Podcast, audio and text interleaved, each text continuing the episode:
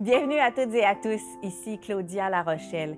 Aujourd'hui, je rencontre l'autrice et comédienne Natacha Canapé-Fontaine, qui se démarque dans ses écrits, sa poésie d'abord, mais aussi ses essais, puis ce premier roman, Nawitakwan, Un silence pour un bruit.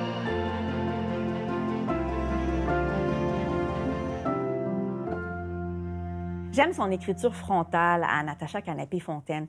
Une écriture aussi qui est incisive puis assez sensuelle pour donner des frissons, donner envie surtout de retourner sur les traces de ses origines pour retrouver peut-être celles qu'on a un jour laissées derrière. C'est beaucoup ça, selon moi, Nawitakwan, Un silence pour un bruit, récemment paru. Ça est tellement plus, parce qu'il y a chez cette écrivaine entière une véritable démarche, un appel. Il y a une motivation d'écrire qui dépasse le simple plaisir ou l'envie de le faire par passion. J'y sens une nécessité, une forme d'engagement, puis une direction qui est franche et qui teinte sa démarche. Bref, on n'est jamais dans les demi-tons avec elle, non. J'aimerais revenir au village et parcourir à nouveau ses rues, sentir l'odeur de ses arbres lorsque j'arrive, ouvrir les fenêtres de la voiture et détacher ma ceinture. L'effet de ce parfum parcourt mon corps chaque fois. Là, dans la cour, mon grand-père déplumait les perdrix et les accrochait au-dessus d'un feu entouré de grosses pierres. Il y tirait des pots de castor sur des structures de branches épaisses, faufilait le nerf de l'animal dans chaque trou percé sur le contour des pots pour pouvoir mieux les étendre. J'aimerais pouvoir aller leur joindre dans la cour, l'interpeller, le voir tourner son regard vers moi avec ses yeux brillants, et j'avancerai vers lui en marchant doucement. Allô, Natacha Coué? Coué, Merci. Merci beaucoup d'être euh, parmi nos invités de cette saison à Claudia Lapage. Natacha, je me demandais en te lisant, c'est ton premier roman d'abord, et pourquoi tu as choisi ce support-là, donc le roman, euh, ce genre-là, pour parler de Monica, qui est ton héroïne, puis de sa quête, qui ressemble beaucoup. On peut dire que Monica, c'est un peu ton alter ego. Euh, pourquoi le roman plutôt qu'une chanson, par exemple, parce que tu chantes aussi, euh, plutôt qu'un essai, ça aurait pu aussi être ça, ou, même de la poésie? Euh, mais une des premières raisons, surtout en entendant toutes ces, toutes ces options-là, justement, c'est parce que le roman, c'est le plus accessible en quelque sorte, surtout pour la, communauté autochtone en général. Et, j'ai l'impression qu'un essai aurait été moins accessible pour parler de ces, de ces, des mêmes sujets. Euh, une chanson, c'était pas assez pour parler de Monica parce ben que c'était aussi un personnage. Euh, j'étais pas nécessairement dans l'idée de raconter, par exemple, mon expérience, mais je savais que mon expérience en tant qu'Autochtone en ville était semblable à plein d'autres expériences d'Autochtones en ville ou en communauté qui sont venus en ville ou qui vivent le défi d'être en ville. Euh, puis je me suis dit, comment est-ce que je pourrais, euh, en quelque sorte, comme synthétiser toutes ces expériences-là pour raconter une histoire qui est semblable à, à, plein d'expériences d'Autochtones au Québec? Et finalement, Monica, c'est elle-même... Euh, est elle-même apparue dans ma tête pendant des années. En fait, ça m'a pris du temps avant de comprendre que c'était un roman qui voulait s'en venir. Puis euh, à un moment donné, je la voyais comme voyager, puis vivre des expériences, puis retourner dans le territoire. Alors que moi, par exemple, c'est le contraire. Tu sais, j'ai été chez moi avant, en territoire, avant d'aller à Montréal, alors que pour elle, c'est l'inverse.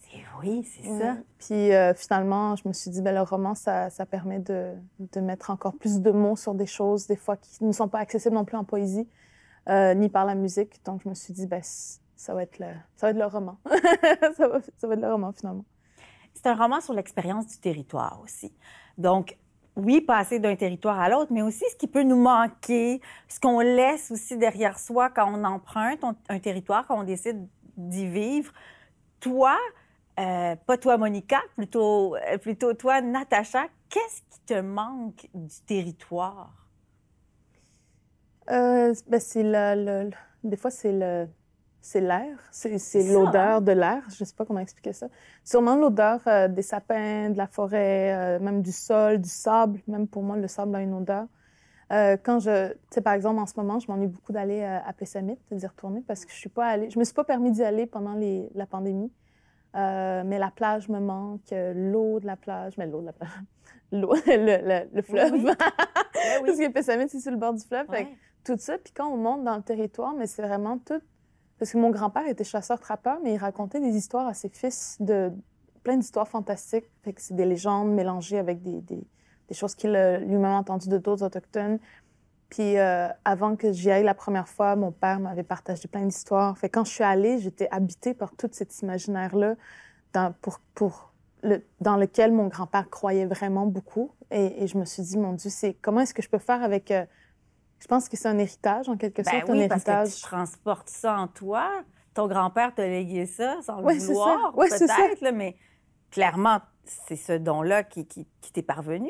Oui, ben c'est ça. Puis après, je me dis, mais qu'est-ce que je peux faire avec ça, justement? Mais je pense que je peux écrire des histoires où toute l'imaginaire de mon grand-père euh, euh, habite ces histoires-là. Euh, ce que mon père raconte, lui, quand il, de, son enfance et son adolescence dans le bois avec son père, le même grand-père de la même personne, mais lui aussi a d'autres histoires. Fait que moi, je suis en ville, mais je vis avec ça dans ma tête tous les jours. Fait que je pense que ce qui me manque, c'est vraiment d'être en contact direct avec le territoire puis de vivre dans cet imaginaire-là. Hmm. Ta Monica, elle rencontre, en fait, elle est, elle est devant une œuvre euh, de Rebecca euh, Belmore, donc qui est une artiste euh, Anishinaabe, c'est ça? Et cette œuvre-là est comme une révélation pour elle dans sa vie.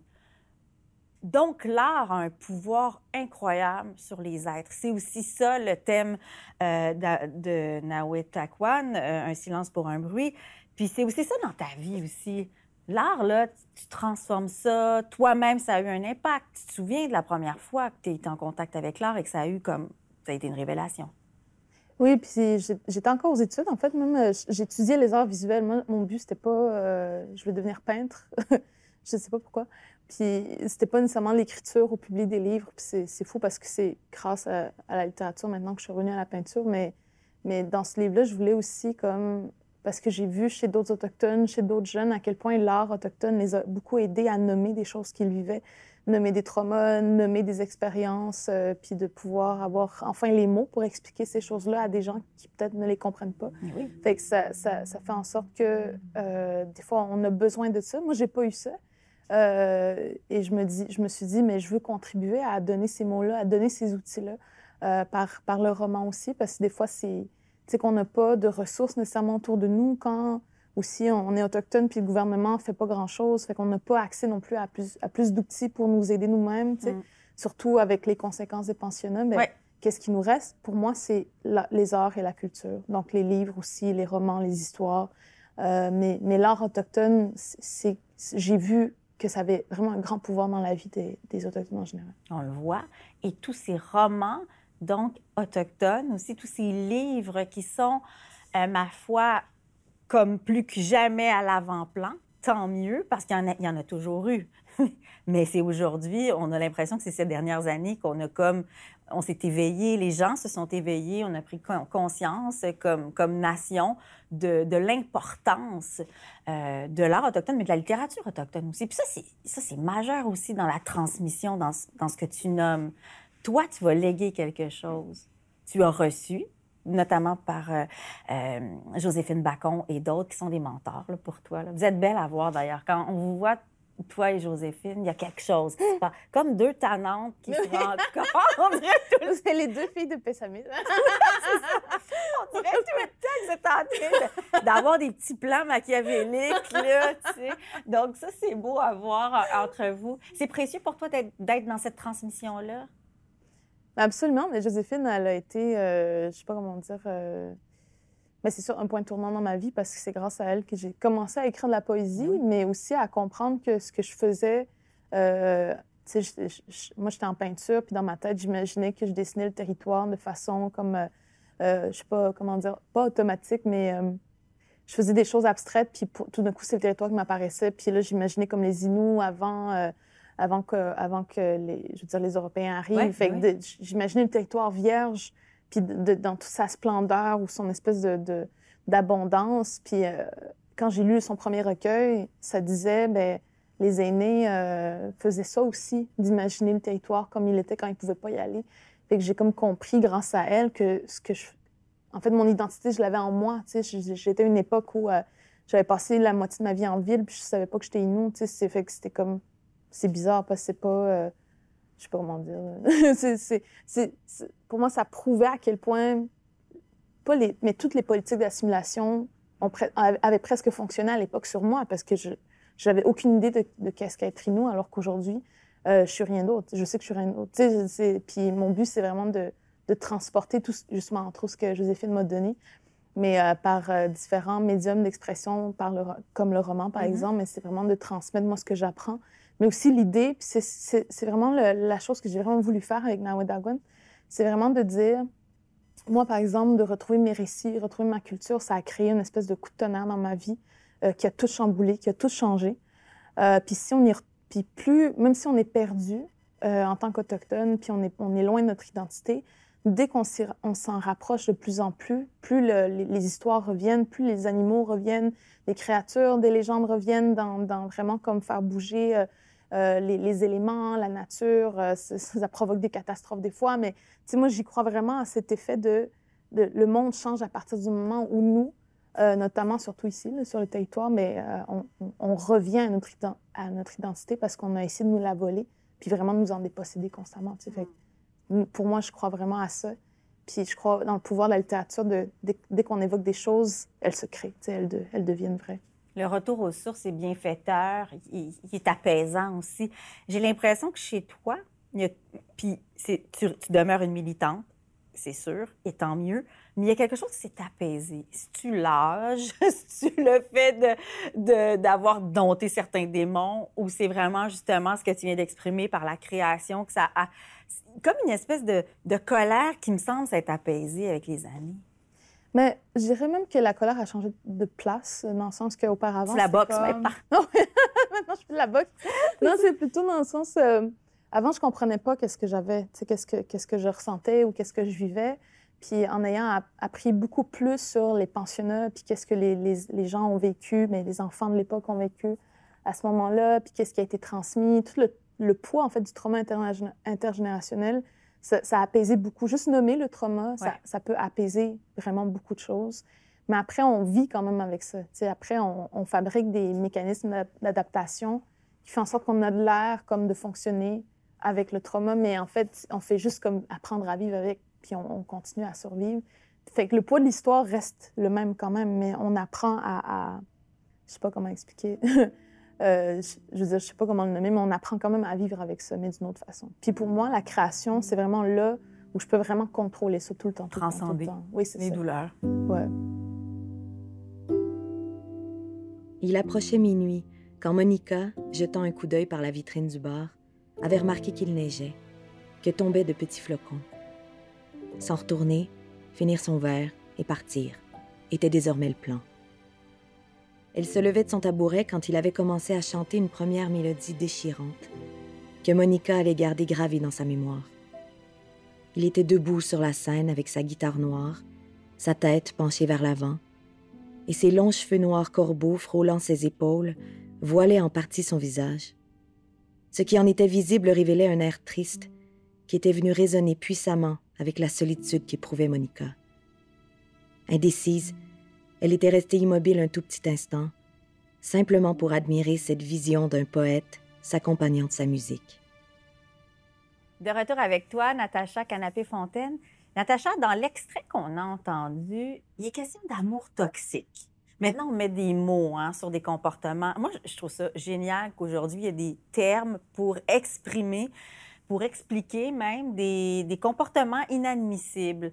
Euh, on parle de euh, male gas ou de, de gaslighting ou bon tout amour toxique tout ça puis parfois c'est des expressions euh, en anglais là qu'on n'a pas trouvé encore les termes en français ou bon les meilleures expressions euh, sont en anglais pour exprimer ça. En quoi en quoi tu as voulu toi parler? Pourquoi tu as voulu toi parler d'amour toxique? Mais déjà comme comme je l'expliquais tantôt, ce que je voulais avec ce livre-là, c'est faire plein de choses, comme un véhicule pour l'héritage, l'imaginaire, la culture, la reconnexion, euh, puis de, vraiment comme de parler de la quête d'une autochtone qui a grandi en ville et qui retourne chez elle. Il y, a, tout, plein de sujets. Mais entre autres, aussi, dès qu'on est euh, traumatisé, dès qu'on qu'on est aussi euh, souvent descendant de survivants des pensionnats, on a, souvent, euh, ben, plus, souvent qu'autrement, vécu dans, dans, des environnements toxiques ou violents. donc, on a tendance à aller soit retrouver ces mêmes cycles-là, quel que soit l'endroit où on se trouve, puis même de retrouver ces, ces patterns-là, si, je peux utiliser le mot pattern, mm-hmm. dans, même dans nos relations amoureuses, c'est même des fois sans sans les provoquer ou on les provoque soi-même. Ça dépend de, de, de, chaque personne puis de chaque, de chaque euh, histoire de vie. J'aime comment tu fais attention. J'adore ça. Je, vais te ramener là-dessus. comment tu fais attention? Euh, pour bien parler, bien utiliser les mots de la langue française. Oui, de, chaque, euh, de, chaque, de chaque récit de vie, finalement, de chaque expérience. Puis, puis je me suis dit, bon, comme comme je veux vraiment que ce livre, ce livre-là soit un outil pour les jeunes autochtones ben dès qu'ils le lisent, euh, c'est de, de, savoir d'avance, en fait, d'avoir ces outils-là pour prévenir des situations où euh, les, jeunes personnes risquent de finir encore plus traumatisées qu'elles ne le sont déjà, tu sais, euh, de par leur, leur, leur, expérience de vie.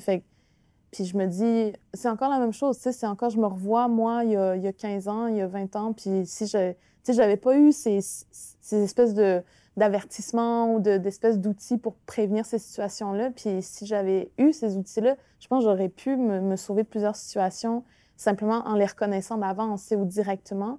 Euh, puis aujourd'hui, bon, je vis avec euh, ce bagage-là. Mais euh, si je peux contribuer avec les jeunes à, à, prévenir ces situations-là, mais je, vais le faire. sais. Puis je pense que ça passe aussi encore par, par, par, par une histoire où on raconte une expérience comme celle-là. Oui, dans ce livre-là, dans ce roman-là, mais aussi dans ton art en général, j'ai l'impression que c'est beaucoup ça que tu fais, tu défais les champs de mines. regardez là, il y, a des mines ici, faut pas, faut pas aller là. C'est comme c'est mieux de pas aller là. Regarde mon expérience. C'est ça aussi la transmission et c'est ça qui est beau. Puis on parle, on, hésite parfois à utiliser des expressions en anglais, puis c'est bien normal. Moi, je suis, euh, je suis une militante euh, pour la langue française aussi euh, parce que je, vois bien qu'il y, y, a du recul en ce moment. Comment justement la langue française aurait tout avantage, la langue française au Québec, donc la langue québécoise, aurait tout avantage à s'allier avec les langues autochtones? Moi, je pense qu'il y, a comme un, combat qu'il faut mener à deux, main dans la main. Euh, pour moi, c'est encore une réflexion euh, sur laquelle je réfléchis encore, dans le sens que moi, c'est sûr que mon. Euh, même par rapport au roman, c'était une question que je me posais. Tu sais, j'écris principalement, c'est sûr, en français. c'est la seule langue que je maîtrise totalement. Tu sais, fait que pour raconter mon histoire, il faut que je la fasse en français. et pour moi, c'est comme difficile, dans le sens que ça, ça m'a rappelé à quel point je maîtrise pas, je, maîtrise toujours pas ma, langue maternelle, même si c'est la première et la seule que j'ai parlé jusqu'à l'âge de 7 ans, tu sais.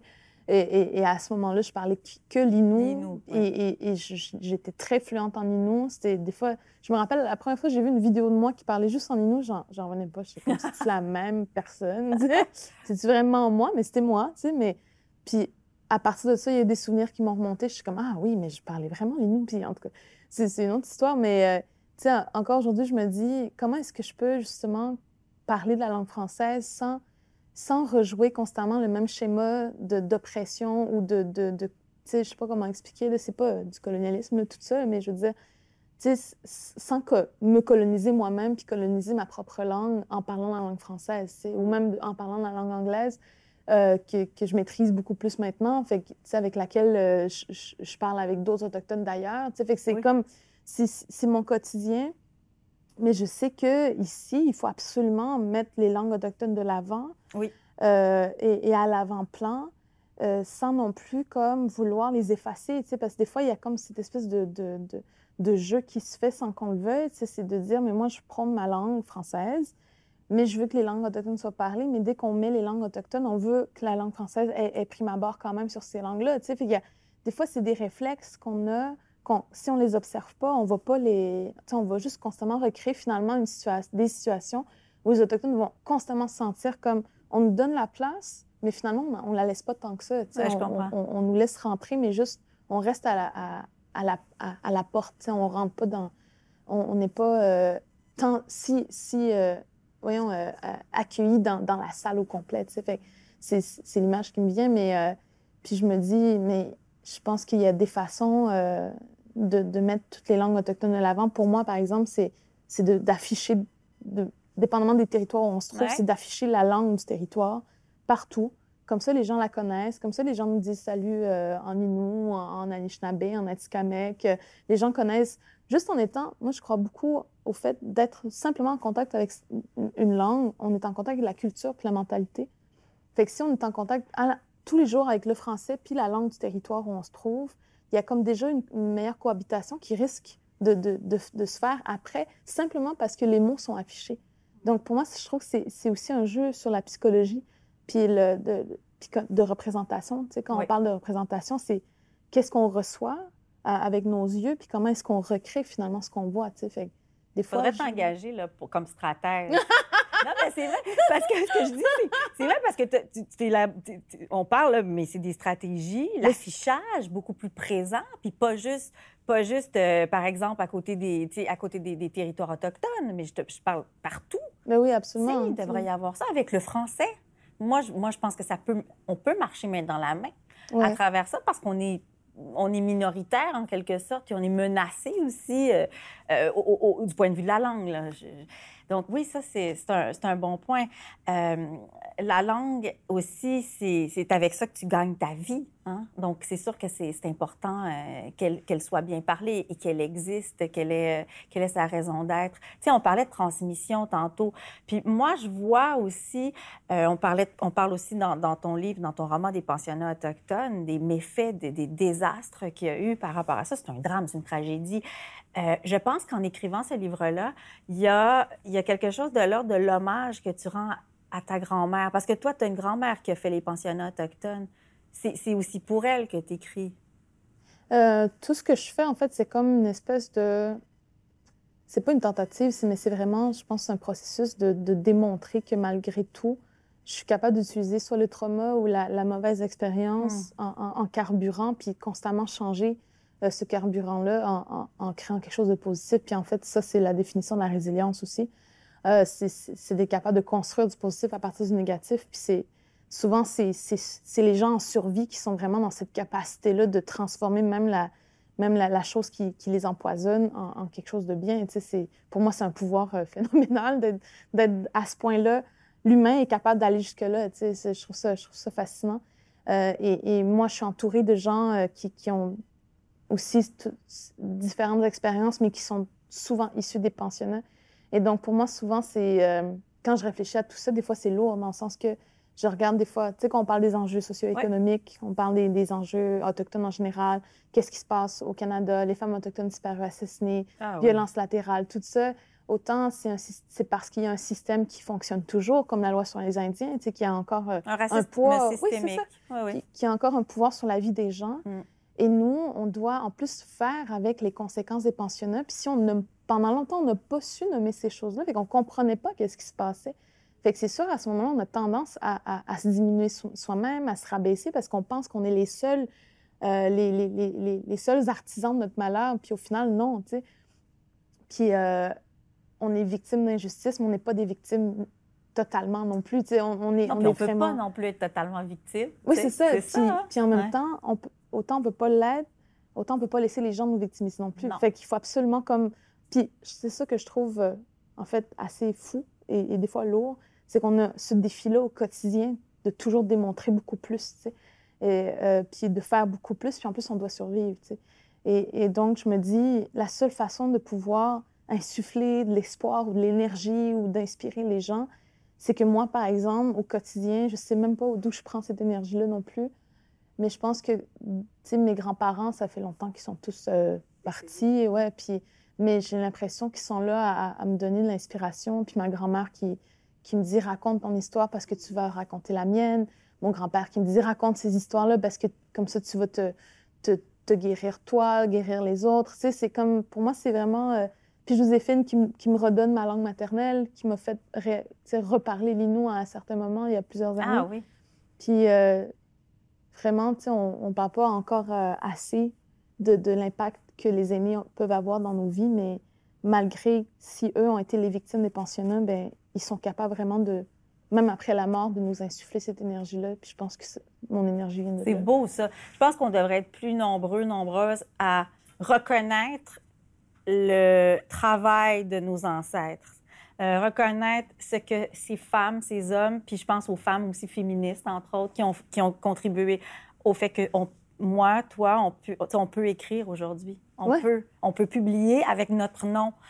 On, peut avoir la liberté qu'on a qui n'est pas tout à fait acquise. justement, il ne faut pas prendre ça pour acquis jamais. Il y a ça aussi. Puis, je pense que tu as, une belle conscience de, tes ancêtres, du, du, travail qui a été fait euh, auparavant. Ça, c'est vraiment génial. Euh, parce que tu portes aussi en toi cette mémoire cellulaire. Parfois, on parle de la mémoire. Moi, j'y crois à ça. Puis bon, des fois, il y en a qui vont dire c'est ésotérique. je crois à ça qu'on porte les traumas de nos mères, puis de nos grands-mères. Puis de... Absolument. J'ai toujours... Ben, moi, j'appelle ça la mémoire génétique, tu sais. Euh, oui. Parce que même dans l'inverse, dans le positif, c'est pas juste dans le négatif. oui, bien sûr. Euh, parce que c'est sûr, tu sais, mais je pense, bon, après, je pourrais pas citer une étude en particulier, mais j'ai déjà entendu dire que un, trauma collectif vécu à une certaine époque de, l'histoire d'un peuple, mais ben, c'est un trauma qui, va jusqu'à atteindre, jusqu'à, qui va marquer jusqu'à l'ADN d'un peuple au complet. Et, ce peuple-là va, toujours, sans vouloir, transmettre cet ADN-là, cette marque-là d'un trauma collectif. Pour nous, c'est les pensionnats. Ça, on dit que ça peut prendre jusqu'à trois à cinq générations avant de complètement se remettre de ce trauma. Puis je pense que nous, on est encore dans ça. Peut-être dans, les, dans deux générations, on va être beaucoup moins, ben on va être, je pense, absolument beaucoup moins là-dedans, mais nous, on est encore dans, ce processus-là de guérir, de sortir, d'évacuer vraiment toute l'histoire puis les, conséquences d'eux.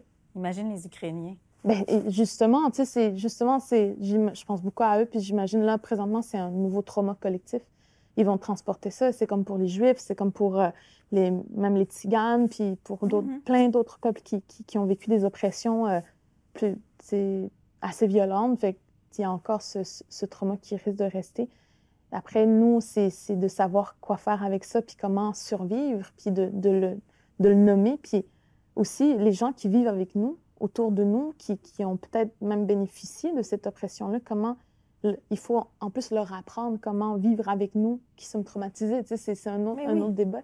Mais comme je disais, pour revenir au positif, c'est par exemple, moi, c'est l'image. Il y a plusieurs années, j'avais fait une marche très longue pour contre Énergie Est dans mes années plus euh, vraiment activistes sur le terrain. Hmm. Puis c'était une marche, c'est sûr, on marchait six heures par jour, puis on, se reposait le soir, mais le lendemain, on repartait. Mais c'était une sensation de comme. C'est sûr, les premiers jours, c'était dur, le corps n'est pas habitué de marcher autant. Mais on dirait que le mien était capable de, de, de, de se ressaisir plus rapidement que les autres. Et tout d'un coup, c'est comme si marcher tous les jours comme ça, ça me disait vraiment profondément quelque chose. Mais comme une sensation qui est indescriptible, comme vite, de même. Et c'est à partir de ce moment-là, j'ai comme cru, ah oui, mais mes ancêtres, c'est des marcheurs. C'était des gens qui étaient toujours dans le territoire, jour après jour, ils recommençaient à marcher. Les nomades. On, faisait, on faisait le campement le soir, on leur démontait, on, on continuait. Fait que c'est sûr que mon corps se souvient de ça. Fait que je me suis dit, autant oui, j'ai un trauma qui coule dans mes veines, mais j'ai aussi tous ces millénaires-là de, de, marche dans le territoire, de relations avec le territoire, de philosophie du territoire. Fait comment est-ce que je vais aller travailler à réveiller ça pour justement apaiser l'autre côté? Tu fais beaucoup pour euh, les jeunes générations, puis pas juste les jeunes générations autochtones, mais, mais, un, peu, un peu tout le monde, pas mal au Québec, qui décide de, de te lire, de t'écouter, de te voir en spectacle. Merci beaucoup pour tout ça. C'est une grande générosité. La militante et artiste que tu es euh, fait œuvre utile. Merci, Natacha. Nawetakwan, Un silence pour un bruit, est un roman de Natacha Canapé-Fontaine, paru aux éditions XYZ. Animation et recherche, Claudia Larochelle. Réalisation, Michel Pelletier. Production exécutive, Nadine Dufour. Merci à nos partenaires, la Grande Bibliothèque, les studios Audio Z et le gouvernement du Québec. Claudia à la page est une émission de Savoir Média disponible en ligne, à la télé et en balado-diffusion.